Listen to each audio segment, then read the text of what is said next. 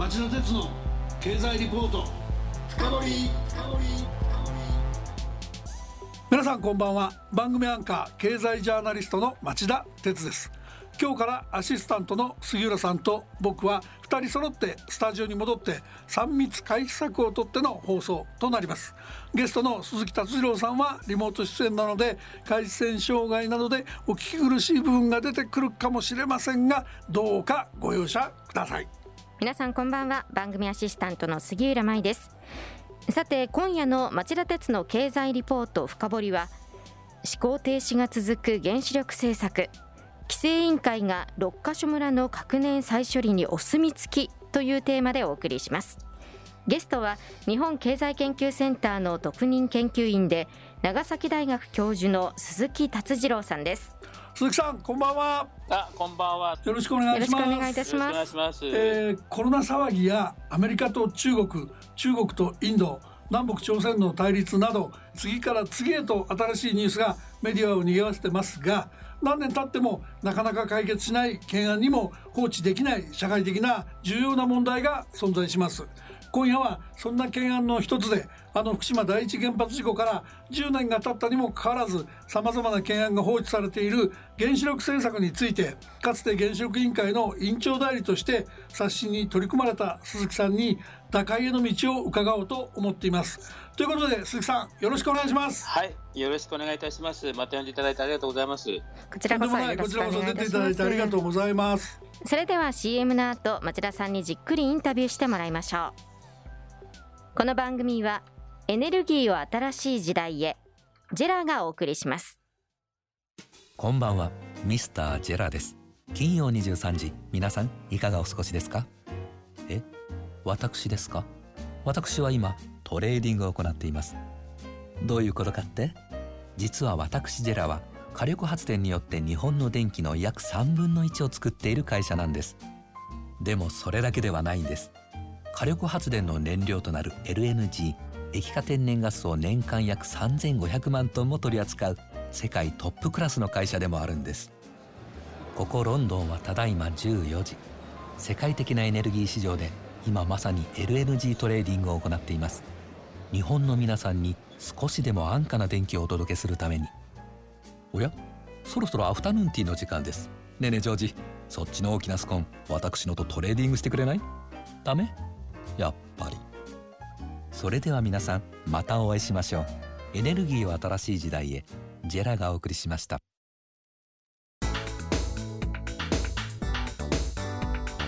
町田鉄の経済リポート深掘り。杉浦さんまず簡単に鈴木さんのプロフィールをご紹介してください。はい。鈴木さんは1951年生まれ1988年に東京大学大学院で工学博士号原子力を取得されました。その後電力中央研究所の研究参事や東京大学大学院法学政治学系の特任教授などを経て2010年から4年2ヶ月にわたって旧原子力委員会の委員長代理を務められました。現在は日本経済研究センターの特任研究員と長崎大学核兵器廃絶研究センターの教授を兼務されています。はいそれでは早速伺っていきましょう。今夜扱う核燃料サイクルとは一体何なんでしょうか。また青森県六ヶ所村にある再処理施設とは一体何なんでしょうか。鈴木さん教えてください。はい。簡単に言いますとですね核のゴミと言われている使用済み燃料、はい。まあ、これをあのリサイクルしようというのが核燃料サイクルなんですね。はい、で使用済み燃料の中にはですね少量ではありますが約1%ぐらいのプルトニウムそれからあとウランもたくさん残ってましてですねこれをあの回収しなきゃいけないんですよ使用済み燃料からそれを回収する施設が再処理施設と呼ばれています。でこの核燃料サイクルすることによってですねこのウランとプルトニウムをまたあの再利用することで、まあ、ウラン資源が節約されるということですね。こう聞くと非常にいいように聞こえるんですが、まあ、いろいろそうですよね。一つで何回も美味しいわけですよね。はい、ただですねあの60年代から70年代にかけては、まあ、ウラン資源が非常に少ない希少資源だということもあってですね世界中でこの核燃料サイクルを進めようと。で日本もそれにまあ乗っかったわけですが、特にですね、高速増殖炉と呼ばれているプルトニウムをですね、使ったプルトニウムよりも、より多くのプルトニウムをリサイクルできるという、この夢のような原子炉、はいこれを。まあ目標として開発してきた。これがあの70年代の原子力の政策だったわけですね。これ世界中そうだったんですけど。はい。ところが、まあ、あの最近になってですね、あのウランはいっぱいあることも分かったし、経済性も良くないということで、再処理を。やめる国がまあ増えてきたと。まあ、それでも日本はですね、資源が乏しいということで、このリサイクル政策を続けてきていると。で、6カ所再処理施設はですね、実はあの日本には昔、東海再処理施設というのがあったんですが、はい。つい最近これは廃止措置になりましたが、ええこれちっちゃかったんですけども、これの、まあ、大きいものを作ろうということで、80年代に計画されまして、ようやく今、これがあの運転開始しようという状況になったということですね。なるほど。あの後でお話出るかもしれませんけどこの東海はうまくいってたけど六ヶ所村はっていう話になっていくんだと思うんですけども、はいつ。まりその青森県六ヶ所村の、えー日本原燃の再処理工場は原子力発電所で核燃料を再利用するという政府の核燃料サイクル政策の要の施設っていうことですよね。そうですね。はい。でその再処理工場について原子力規制委員会は、えー先月の13日安全審査の審査書案をまとめたっていうのが新聞で報道されていたニュースです。これにはどういう意味があると言えばいいですか？はい。これはあの福島原発事故以降ですね、あの厳しい規制基準が原子力発電所にも核燃料サイクルのこの再処理施設にも他のいろんな施設全部ですね、はい厳しい基準を負わされましてですね、まあ今審査をずっとしてるわけですがええ、この再処理施設というのはまあ1箇所しかなくてですね、で巨大な施設です。行くとわかりますが、1キロぐらいこう渡ってですね、広いところにですね、まあ20近く建物があってですね、まあ、大変複雑なシステムなのでですね、1万点ぐらいの設備があると言われてますが、だこの多分安全審査は大変だったと思います。審査する方も日本原燃さんもですね。それがようやくまあここまで来たということで、まあ、再開、運転を開始するにはですね、大きな一つのハードルを超えたということだと思いますね。あのこの施設って単に大きいっていう今のご指摘だけじゃなくて実はその非常に安全保障の問題からもセキュリティの厳しいね。私も何年か前に実は取材に行ったことあるんですけども、はい。IAEA の査察官が2人かななんか常駐してて、ずるいことしてないか日本の企業が隠すようなことやってないか安全保障の面からも厳しい施設ですよね。はい。まあ、先ほどあのリサイクルすることはいいことだっていうふうにまあ申しましたが、はい、この施設の場合はご指摘の通り、リサイクルする核物質がプルトニウム。はい、でこのプルトニウムというのは、わずか8キロでですね、核爆弾ができてしまうという、まあ、あの非常に危ないものなんですね。そうですよね。これをあのこの6カ所再処理施設はですね、年間7トンから8トンも1000発以上ですね、うん、のプルトニウムを生産することになるということで、世界からも厳しい目で見られるということですね。そういう状況にあって、しかもですね、日本はすでにですね、ヨーロッパに再処理を委託してきましたので、それらの出てきたプルトニウムがですね、えー日本で再処理したものも加えると46トンもプルトニウムが溜まってます。はい、したがって、世界から安全保障の観点からは、このプルトニウムを減らす方向に行くべきだ。増やしてはいけないということで、日本政府もですね、2年前に初めてプルトニウム在庫量を減らしていくという政策を出したぐらいですね、厳しい状況に置かれています。それは世界から見るともし日本がこれを原発に転用したりしたら何千発もできちゃうとんでもない原発保有国に日本は簡単になっちゃう。そんなこと日本考えてないけど世界から見るとそれは疑心暗鬼にならざるを得ないってことですか？そうですね、あの他に再処理を動かしているのは、全部まあ核保有国なんですね。はいであの核兵器を持ってない国でこれだけの施設を持っているのは日本だけなんです。うんそういう意味であの周りの国からは非常に懸念を持たれていると。もちろん日本はですね、これを平和利用であるということで、すべての在庫量をまあ発表して、通常はこれ公表しないんですけども、IAEA に報告してですね、これを全部公開してますし、えー余剰を持たないという政策を取ってきたわけですが、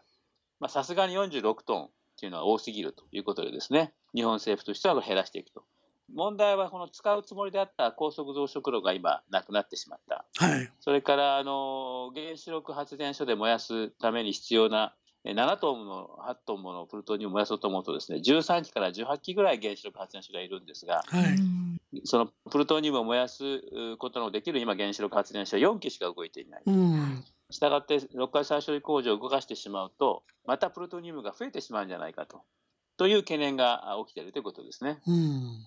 そこでなんですけどそこに行く前にそのそもそもそうだとしてその核燃料サイクルを回していこうと途中で止まるかどうか別にして回していこうっていう時に、はい、この六ヶ所村の日本原燃の再処理工場なんですけどあの本当に稼働するんですかね？これもともとその1997年の完成予定だったにもかかわらず、はい、安全面や技術上のトラブルが続いてなんか完成時期を24回も延期したっていういわくつきの施設なんですよね。で、はい、そもそもそのやったとしても今鈴木さんがちょっとおっしゃってくれたように再処理した燃料を使える原発がなくてその再処理した燃料のニーズも細ってるってことですよね。両面から大変なような感じするんですけど。いや、あの、おっしゃる通りなんですね。あの、先ほど申しましたように、あの、非常に複雑なシステムでですね、フランスでもアメリカでもイギリスでもですね、最初動かすときは大変トラブルが起きてるんですね。はい、先ほど安全審査が通ったと申しましたが、実際にその工事計画委員会ですね、使用済み検査ってまだ手続きが残ってますので、これもそんな1年ではなかなか動かないと思います。でもし動いたとしてもですね、まあ、文殊でいろいろトラブった経験がありますけど、結局あの、一度トラブったこう複雑なシステムというのはですね、またなんかトラブるんじゃないかと。1機しかないっていうのはですね、他に経験があんまりないので、はい、トラブルになる可能性は十分にあると思います。うん、そういうことでですね、動かない可能性もあると。順調にですね。その場合何が困るかというと、はい、使用済み燃料が溜まってしまう。うね、これが一番発電所にとっては困ると思いますね。あのそうなるとそのもう一回日本は原発作ろうとしてんじゃないかっていう疑心暗鬼なんかが出てくるわけでその場合はちょっと今日の趣旨からは脱線するかもしれませんけどじゃあ再利用じゃなくて直接処分しちゃって使わないようにするんだとかさっきおっしゃっていたイギリスとかフランスですでに再処理しちゃってるものはこれはまあ向こうで使ってもらうようなことを外交でお願いしたりお金を払ったりとかおそらくその我々は思いもつかないような別の問題がいろいろ起きるわけですかね。はい、プルトニウムはですね、なかなか扱いが厄介なので、今、プルトニウム世界中で5カ国ぐらいが全部でまあ500トン以上持ってるわけですけども、はい、どう使っていっていいかわからないっていう状況でですね、特にまあアメリカとイギリスではですね、使わないでおっしゃったように、ゴミとして直接処分するという研究を始めています。それから使用済み燃料もご指摘の通り、再処理しない場合はですね、貯蔵することになるわけですが、その貯蔵場所を確保するのも大変、まあ、苦労してるわけですね。だけど、まあ、あの再処理するよりは安全にかつ経済的に貯蔵ができるということで、まあ、ほとんどの国は再処理しないで中間貯蔵、貯蔵を選んでいると。で日本もできればその中間貯蔵で、まあ、時間を稼ぐというかですね、あの再処理をしないで取っておくのが私は一番安全で経済的だと思います。その中間貯蔵ですけど、はい、青森県なんかもあれあくまでも中間貯蔵なんですね。中間貯蔵っていうのはどういう意味でどういう問題が起きうるんですかね。はい中間貯蔵ということはですね、じゃあ貯蔵した後どうするかということを必ず決めておかなければいけません。でないとですね、うん、そこにずっと永久とどまないことになりますので、地元が引き受けるときにご指摘の通り、これは中間貯蔵だから、貯蔵した後必ず再処理しますねって約束しなきゃいけないですね。で、だからそこにずっとあるわけじゃなくて、一時保管だと、はい、将来もずっとあるっていうわけじゃないよっていう約束をしてるわけですね。す。一応あの青森県の場合には50年というですね、ガラス固化体も50年で貯蔵してますし、はい、あの、陸奥に置かれる中間貯蔵施設も50年という約束をしてますので、50年経ったら、使用済み燃料の場合は必ず再処理しますと。ところが再処理工場動いてないと、心配ですから、地元の方は。今、陸奥にですね、あの、中間貯蔵施設を作ってるわけですが、うん、再処理工場を動かさないと、陸奥は引き受けないと言ってるわけですね。そうすると、再処理工場動かない時のための中間貯蔵施設なのに、再処理工場を動かさなきゃいけないという、まあ、矛盾が生じてるわけです。で、私としては、その中間貯蔵50年経った後ですね、どうするかということについて、えー、再処理以外のオプション、選択肢として、先ほどおっしゃった直接処分っていうのをですね、認めてあげるということで、今は日本では認めてられていませんので、ええそれを政策としては認めればですね、貯蔵の方も進むんではないかと思います。その直接処分も含めてねそんな問題だらけの核燃料サイクル政策が長年見直されてこなかった事情っていうのはなかなか普通の人にはわからないんですけどはい。どこに原因があってどうすればいいのかでその実現までつながるのか鈴木さんはどういうふうに考えてらっしゃるんですか？はい、これまでもですね、まあ、政府の中ではですね、原子力委員会とか経産省の中でも、まあ、いろいろ議論は行われてはきてはいるんですが、まず一つにですね、あの最初はあの使用済み燃料を再処理すると約束して持ってった青森県、ここがですね、六ヶ再処理工場をキャンセルしたらですね、使用済み燃料を持って帰ってもらいますっていう約束をしてしまったんですね。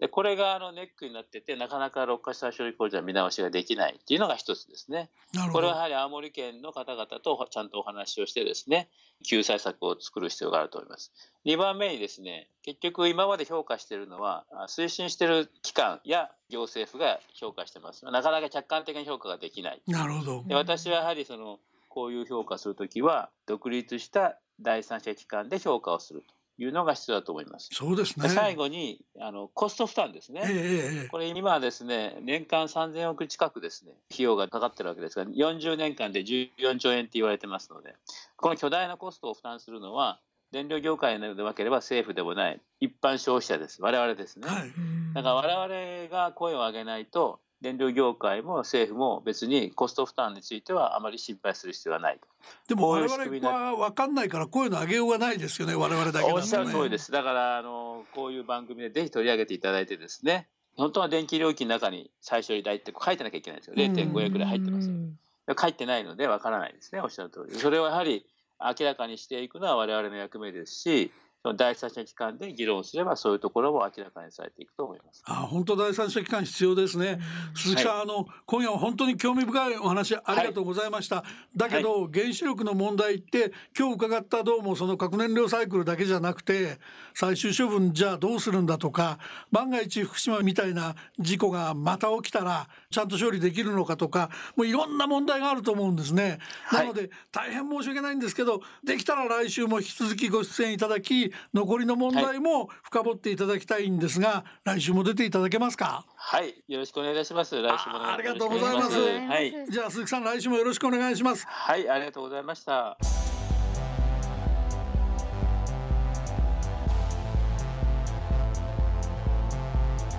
さて杉浦さん鈴木さんのお話どうでした？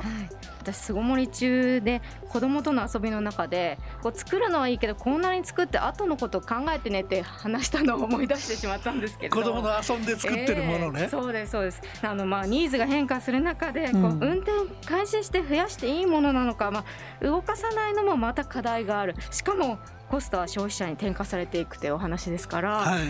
まあ納得しがたいことばかりですよね。なるほどね。リスナーの皆さんはどうお感じになったでしょうか。さて来週は引き続き日本経済研究センターの特任研究員で長崎大学教授の鈴木達次郎さんにご出演いただき